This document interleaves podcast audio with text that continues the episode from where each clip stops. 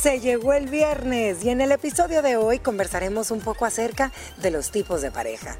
Soy Ana Pausi Fuentes y los invito a escuchar esta interesante conversación. Gracias por vernos o escucharnos a través del podcast de la Mesa de las Mujeres Libres. Y es que estar enamorado es súper lindo, pero no siempre es señal de que esa será una relación duradera, comprometida o sana. Una vida en pareja implica una negociación constante donde coexisten muchas veces personalidades distintas. Y para que esa relación dure, debe llegarse al equilibrio. Por mucho tiempo, el amor y las relaciones han sido temas de estudio. Y uno de los más conocidos teóricos del amor es el psicólogo estadounidense Robert Sternberg, que con su teoría triangular del amor, que escribió en 1986, lo definió así. Es un conjunto de sentimientos, emociones y valores que se encuentran presentes en una relación y que está compuesto por tres elementos fundamentales, intimidad, pasión y compromiso. Vamos a hablar de esta teoría, tenemos un gráfico para apoyarnos y para que usted en casa también visualmente entienda cuál fue la postulación, esta teoría que él tenía, que coincide con muchos otros eh, psicoanalistas y los tipos que vemos tal vez en otro tipo de literatura, incluye estos y muchos otros, pero hay tres elementos base, niñas, esa intimidad, esa pasión y ese compromiso. Sin embargo, yo creo que es hasta bien simplista. ¿Qué opinan ustedes? ¿De qué más depende la calidad de una relación? La calidad de una relación, de tus valores. De tus valores. Del ejemplo que tú has recibido en casa. Creo que de la estructura y las expectativas que tú tengas y que te va formando en el cerebro un modelo de relaciones de pequeño. Influye muchísimo. También lo que tienes en común para tu futuro, cómo te visualizas, eh, tu forma de ser. También a veces tienes, a veces personas buscan parejas totalmente opuestas y a veces no, que sean muy iguales, muy parecidas. Creo que eso agregándole a todo lo que dijo Moni. Y miren, parece mentira, pero cosas como eh, personalidad, temperamento, que va dentro de lo que ustedes dijeron, pero también la religión que se profesa, qué tan espiritual es cada uno o apegado a su credo, la cultura donde creció o la cultura donde se vive, porque si estás en un país extranjero también te puede a ti chocar esas costumbres que tu pareja tiene que para ti no son, no son tan normales. ¿Sabes también qué tiene que ver? Las generaciones. ¿Cuántas parejas? Una es de una ¿La generación, la edad. A veces la edad uno no cree, pero influye. Sí, y dependiendo de lo que buscas, porque si vos estás buscando un hombre que tenga mucha madurez emocional, si te estás buscando una figura muy paternalista, no lo vas a encontrar en alguien de tu generación, pero sí ahí es, es funcional una brecha de 15 años. fácil. 40 y 20. brecha de 20. Esa brecha de 20 es peligrosa al principio porque uno es todavía se está terminando de criar, ¿no? Y la otra persona ya es hecha y derecha. Pero bueno, volviendo a estos tres elementos clave que toda relación tiene en mayor o menor medida, comencemos definiendo qué es intimidad para ustedes. Mira, fíjate que bien bonito esa, esa, pregunta, porque yo estaba, sigo a una página que creo que se llama Conscientemente o una de esas, y decía, cinco maneras de tener intimidad con tu pareja sin necesidad de que sea una intimidad sexual. Y una intimidad es a veces estar conectados con el pensamiento y con un guiño de ojos sabes lo que tu pareja te quiere. Intimidad es dar un beso en la frente. Intimidad es dormirte abrazados. Intimidad es decirle a esa persona con la mano y ponérsela encima, estoy contigo. Intimidad es de hablarte con el corazón, sin necesidad de que haya, claro, otro tipo del que también obviamente es intimidad en, el, en la connotación sexual, pero intimidad es conectar dos corazones. Me encanta esa definición. Compartir tiempo de calidad con tu pareja, creo que eso es bien importante, para mí es parte de la intimidad. Esos abrazos que se dan a cualquier momento o parte del día, eh, intimidad también son esos mensajes, porque ahorita pues vivimos en una era virtual y a veces pues ambos están pasando fuera de casa todo el tiempo, es estar presente eh, y pendiente de la persona también a través de mensajitos eh, lindos y yo comparto con Mónica, intimidad es esa conexión visual que tienes con ese ser, que amas con todo tu corazón a pesar del tiempo que lleves con él. Y esa intimidad no se debe perder porque es la intimidad que también puedes trasladar a tus amistades. Tú tenés intimidad con tu mejor amiga, tú tenés una intimidad con tus hermanos, con tu madre. ¿Saben cuál otro es el perfecto ejemplo? Cuando tú revelas tus secretos a alguien, estás teniendo intimidad. Y cuando tú también escuchas a alguien y se los guardas o aconsejas a una persona en un tema bien personal, eso es intimidad. La pasión lo dice todo. Esta sí es podemos relegarla solo a las parejas, que es el deseo sexual, el contacto físico, el coqueteo, aunque las pasiones a veces cuando se desbordan pueden terminar en un tema también de agresión. Cuando tú te molestas o sos muy celoso, tú sos una persona pasional, pero en las parejas cuando esa pasión se vuelca no a lo romántico, sino a la posesión, a los celos, también puede ser dañino. O sea, es el yin y el yang, que si sos una persona pasional y yo creo que ahí sí tiene que ver más con el temperamento de las personas, el caer en esa, en esa pasión, ya sea del lado bueno o del lado oscuro, como tú decís, muy enamorados, pero del amor al odio hay un solo paso. Y cuando sos pasional, sos dos seres completamente diferentes. Para mí es un ingrediente, si tú lo ponemos en el contexto como tú lo describiste, o sea, es puramente carnal, estamos hablando de algo puramente carnal, para mí es súper necesario ese vértice dentro de, dentro de las parejas. Por más que haya intimidad, por más que esté el otro, si hay compromiso, pero si no tenés eso de tocar la mano, esa, esa no, no podría yo funcionar. Sin embargo, hay muchas parejas que funcionan y ya lo vamos a ver sin ningún tipo de pasión, digámoslo así, por diferentes razones. Hablemos del compromiso, Ana Pau. Ese ingrediente que para mí, es, el que te lleva y si no lo tenés no vas a ser una pareja consumada, no vas a ser una pareja que dure 100 mil años porque es como la base. Mira, y justamente de eso estábamos platicando, nosotras tres que en estas épocas tristemente como que se está perdiendo esa parte tan importante que es el comprometerte eh, con otra persona. Creo que aquí lo más importante es saber qué tipo de relación quieres con esa persona, ¿verdad? Porque si tú quieres algo ya formal, quieres pensar en compartir tu vida eh, con esa persona, le das y entran todas estas eh, cuestiones que, que estamos platicando pero si no, es imposible. Los dos tienen que estar conectados en la misma línea y el comprometerte con una persona es en las buenas y en las malas. Y es saber que, que una relación, y lo hemos dicho, la etapa del enamoramiento se va y eso no dura, el amor madura, el amor se, se transforma y se cultiva todos los días. Entonces, parte de eso y de que una relación, de que un matrimonio de que una relación en pareja funcione es ese compromiso que tú creaste desde el día uno con él o con ella. Y lo que más sostiene en épocas postreras a una pareja es el compromiso. Es el único pilar que teniendo, de esos tres, teniendo una sola pata, literalmente ese, bastón, te puede llegar a cerrarle los ojos a tu pareja, a que muras y, o, que, bueno, que ya seas tú primero o él, si hay compromiso, pueden llegar al final de la vida juntos. Todo. Y es algo que del día uno, si no lo tenés en el día uno, uy, difícilmente lo logras. Y a veces se ven parejas muy jóvenes ese sentido de compromiso cuando hay amor, sí hay pasión, el enamoramiento, pero aún en la etapa del enamoramiento ya tú sabes si hay o no compromiso de ese lado. Que dure para siempre, no sabes, la vida da vueltas, la gente cambia, pero es necesario el compromiso si tú tenés la intención de tener una pareja estable. Vamos a poner la lámina, porfa, producción, si me hacen el favor, para ir como que interpretando este triángulo. Se llama la teoría triangular del amor. Ya hablábamos que pasión, compromiso e intimidad son las tres claves. Intimidad está en el vértice superior, después abajo en, pasión y luego compromiso. Hay niveles de estas de energía, de estas claves. Y por eso em, Robert viene a decir de que hay diferentes tipos de relación según tengas más o menos de una característica. Vamos con la primera, niñas, las parejas encaprichadas.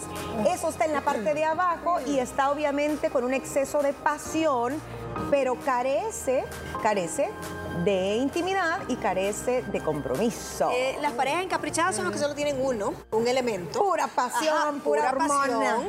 Y yo creo que esas tienen un futuro bien a corto plazo, porque la pasión se puede ver interrumpida por una inmadurez, porque la pasión también se acaba, porque conoces a una nueva, persona que te despierta nuevas pasiones, como dice la famosa frase.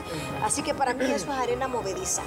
Sí, eso es. Eso no dura. Puro y también suele suceder cuando son esos amores prohibidos, ¿verdad? O sea, que por más que, que es agua y aceite, que dicen, hey, pasionalmente somos perfectos, pero es que más allá no puede pasar eso, porque no se llevan. Y, ahí es a donde, en ese tipo de, ¿cómo podríamos decir? Como de de falencia, porque esas parejas a donde solo tienen esa, esa pasión, muchas veces buscan, o si no tenés esa, mejor dicho, ese tridente, buscas a alguien y por eso se dan esas relaciones extramaritales, porque si no tenés esa arista con tu pareja, necesitas esa pasión y vas a buscarlo con alguien, aunque no tengas los otros dos, pero es que esa persona me complementa el triángulo. Lo que le hace falta. Sí, y además que hay gente que sí, pero ojo, hay y nosotros no, no vamos a decir a este tipo de pareja funciona, este no, pero hay parejas que se mantienen, digamos, en ese lado del triángulo, pero no son parejas de que tienen una casita o niños en común probablemente son relaciones abiertas, donde hay pasión, pero no disfrutan de compañía, no se apoyan, momentos malos no están ahí. ¿Parejas sexuales? Son parejas, sexuales. Entonces, si eso es lo que usted y ella quieren, está bien. El problema es que uno puede que se queme y quiera más. Y se enamore. Y se enamore y va a sufrir. Eh. Ay, bueno. Tipo de pareja número dos, niñas. Las parejas románticas. Si nos vamos otra vez al triangulito, el amor romántico está entre pasión e intimidad. Esos son los dos componentes y el compromiso todavía no ha llegado o puede que nunca llegue. ¿Qué piensan de ese amor de romántico rosa? Ese es el amor inicial.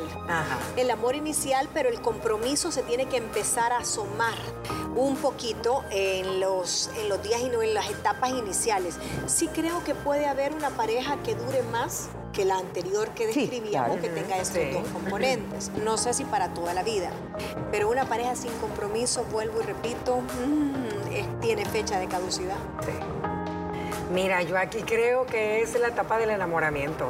A esta para Que lo ves divino y divino. Son aquellas parejas que, ay, un chunguito divino, azúcar de mi vida al principio.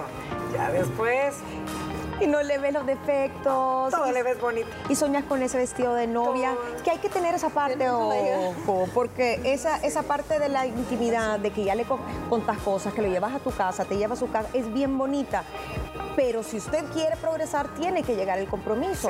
Ahora, sí existen parejas que se quedan ahí, quiere decir que son parejas que a lo mejor nunca se casan, cada quien en su casita, no se comprometen, pero duran de por vida. Los eternos novios. Los novios eternos. El anterior dijimos era parejas sexuales, estos son los eternos novios. así es. Y relaciones libres o polirrelaciones también entran en el anterior, ¿verdad? Bueno, ya volvemos con los otros tipos. Relaciones vacías, ojo, si usted está en esa, parejas sociales de cariño existen, aunque no lo relaciones fatuas, mm, que será esa palabra, y relaciones consumadas, que es como, bueno, el objetivo todo el mundo. Ya volvemos. Al regresar, seguiremos compartiendo más información del tema de hoy. Síguenos escuchando.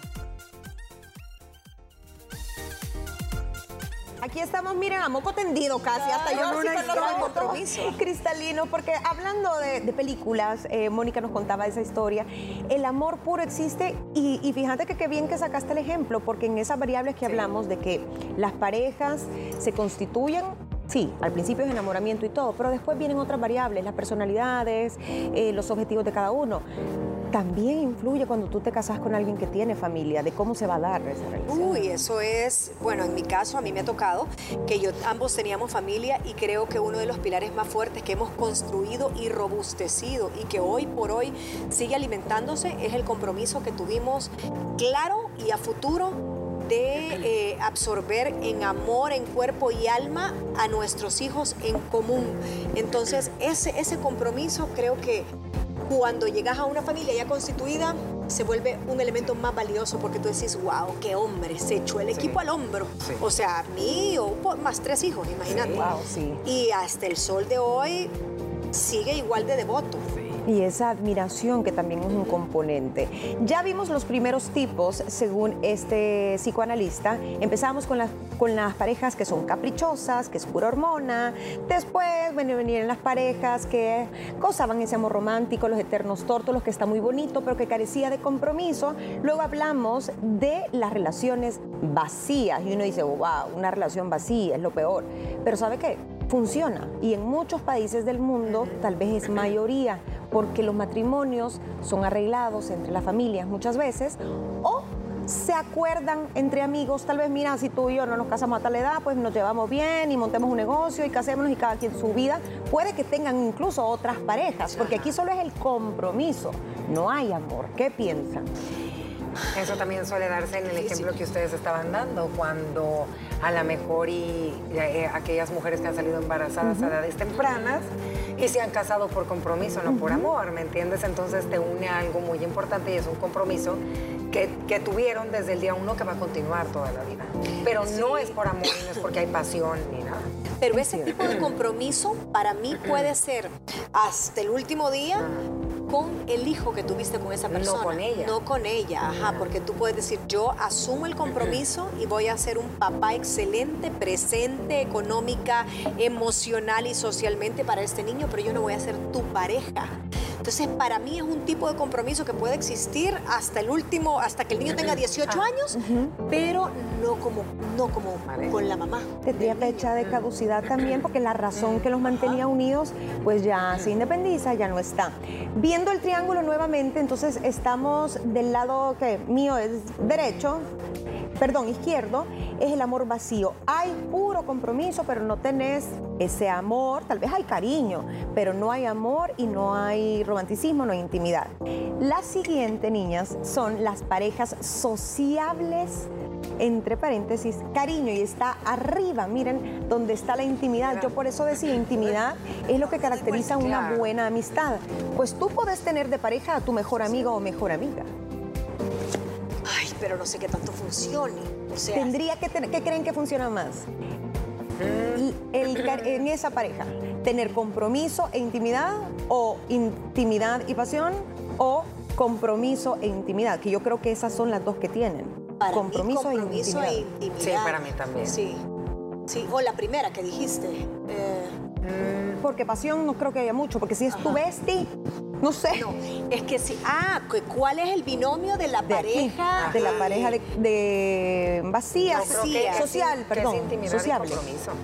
Nos Social. llevamos muy Sí. bien, nos adaptamos a todo, pero no hay pasión. Y tengo cierto compromiso contigo, Contigo. porque socialmente te exhibo, nos desgastamos mutuamente, que estamos tomados, ¿sí? Se divierten juntos. Ajá, pero, Pero hasta ahí, hasta sí, para mí ese es el binomio. Sí, yo también digo. Y funciona, Funciona mucho. mucho. Esto le pasa y, y puede tener un buen final y puede cambiar. Nada de esto es permanente. Usted puede empezar en un tipo de relación y terminar en, en una relación de compromiso. Pero aquí dice que funciona muy bien con gente que han sido novios desde la escuela y toda la vida se han conocido. O sea, es casi que la persona que más te conoce en el mundo y terminan casados y hasta el final. O por ende, fueron muy buenos amigos y surgió la llama en medio y luego se enamoran. Uy, yo creo que es más fácil lo primero. Yo también. Porque verle después la cara de pasión a alguien que solo ha sido tu amigo, vos decís, hasta te sentís como, pero ¿cómo? ¿Cómo voy a besar a mi mejor amigo? Hasta la Yuridia tiene una canción, Los mejores amigos no se besan. Ah, sí, sí, sí. Ay, si vio que me asusté porque aquí se cerró la puerta. Perdón, perdón. No está temblando, no Sí. se preocupen. Eh, sí, yo creo que soy fiel creyente de eso. Sí, que funciona entonces si se enamoraron antes, desde el Antes, principio. principio y después. Estaban bien enamorados y al pasar de los años se hicieron mejores amigos y se la pasan re bien. También, y se da Eso suele caso. pasar ya con muchas parejas que llevan años con la edad, se divierten bomba porque los hijos ya hicieron su vida, ya están grandes y pasan divertidos. Y dice que dentro de estas subtipos, dentro de esta clasificación de parejas sociales y cariño, hay unos que los sostienen, saben que los intereses y los hobbies en común, ¿Ves? que hacen senderismo, que se van a bucear, que Que viajan las los clases de dos. cocina, que se van a es. cenitas. Y, y cero físico, pues. Ajá. Vaya, pero cuando entonces ya no tenés un contacto, ya no hay intimidad sexual. Eh, porque estas parejas estamos hablando puro que no- compromiso, es intimidad, puro no hay compromiso, no hay intimidad de ningún tipo, no, No. hay pasión. eh, Intimidad sí, pasión no. Intimidad sí, pero Puede haber beso en la frente. Pero ¿de qué tipo de intimidad? ¿De contarte todo? ¿De Así es, intimar o estás hablando de una intimidad carnal? No, No, de no, porque aquí ¿no? pasión es la parte Es tu carnal. bestia, ajá, este es tu bestia, sí, es te tu conoce todo, mejor que nadie. No le tenés que hablar, ya sabe lo que estás pensando. Hay muchas parejas que llegan a los setenta y pico de años, que Ay, tal vez ya no son activos sí. sexualmente, pero que es. Son este tipo de parejas. y los une una historia y que son, son carnalitos, parejas que encuentran un hobby a esa edad, inclusive sí. comparten. Sí. Y creo que es bien sano, porque eso los mantiene juntos al final y viven de los recuerdos de cuando éramos novios. y se divierten como no tienen una idea. Claro, claro. Mucha confianza también y sí hay compromiso.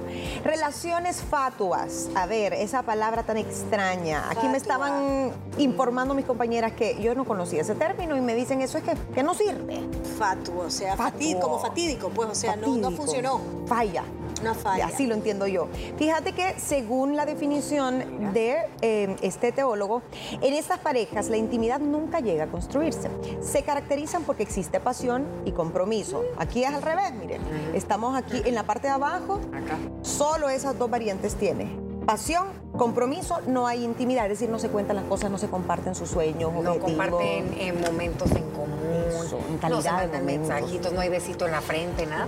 No, es más carnal y comprometida. El compromiso, ¿qué te lleva? O sea, esa, esa pasión, lo carnal para decir, y no me la vayan a quitar. Pero fíjate que ese análisis, por la pasión que te encanta tanto vivirla con esa pareja que sos full química, increíble y dinamita, estableces un compromiso. Con esta mujer me comprometo a tenerle siempre las cuentas al día, voy a ir a que me presente a donde su familia. Porque eh, lo que me da, porque lo que me da no lo sacrifico. Entonces, ¿hasta dónde es? Puede eh, llegar que primero, el huevo o la gallina? O una persona tan comprometida y lo admiras tanto que te surge esa pasión por esa persona. Creo que se puede dar de ambas vidas. Sí, yo también, fíjate que creo que de ambas. Sí. ambas. Fíjate que aquí me pareció curioso. En el ejemplo pone, como no hay intimidad, esto hace que sea frecuente guardarse muchos secretos entre la pareja. Ah, no, no preguntas mucho. No le cuento mucho, mejor. No, no sabe ni cuánto dinero tenés o ganás y no hablemos de cosas tan sensibles, sino que tú y yo es eh, cama, título y... Funcionamos solo de esta manera. Surfeando encima de la olita. Ajá, superficialmente. En la parte emocional, ¿no? Intimidad emocional.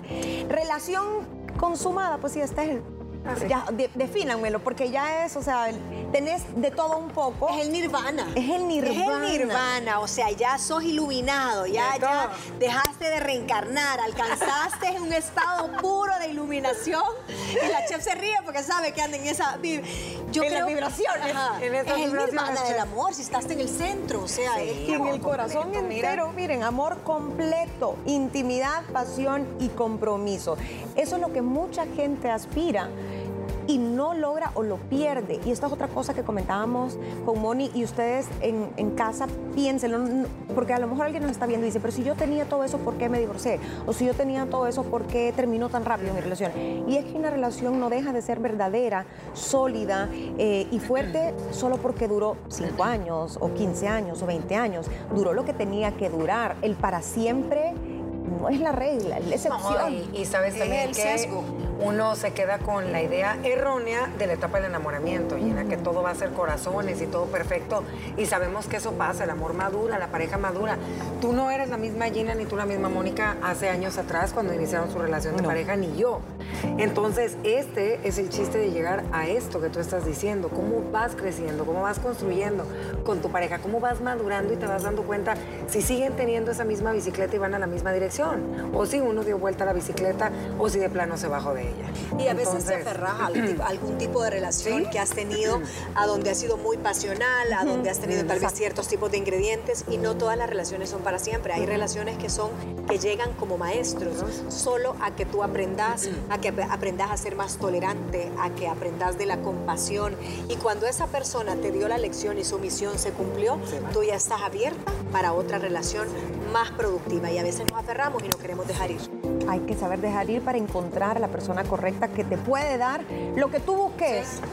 Llámese pasión, llámese intimidad, llámese compromiso, se puede encontrar en una pareja, pero tienen que hablarlo también cuando inician la relación. ¿Qué expectativas tienen? ¿Cómo quieren eh, llevar esa relación a futuro para que ambos pues, se sientan satisfechos? Así que hoy aprendimos, mire, para mí un tema bastante nuevo, bonito, que te invita a reflexionar a dónde estás y también a entender ciertas dinámicas de pareja que a uno no le funcionan y no comprende, pero que a otra gente sí, sí. y aprendemos a respetarlas. Esto fue la teoría de eh, triangular del amor de este señor que no recuerdo el nombre más que el Robert, porque de ahí A mí ni me preguntas, querida. Stern. Ni me volteas a ver. Ah, pues, Stern, como Howard Stern. Como Howard Stern. Uh. Solo que Stern, Ford. Ford. Robert S. Ahí lo vamos a dejar para que no digan que me confundí. Bueno, nos vamos. Gracias por habernos sintonizado en esta mesa y por habernos escuchado. Gracias por escucharnos durante toda la semana. Recuerden que también pueden sintonizar nuestro programa de lunes a viernes a través de la señal de Canal 6 a las 12 del mediodía y seguirnos en nuestras redes sociales como arroba liberadas TCS. Los esperamos el próximo lunes.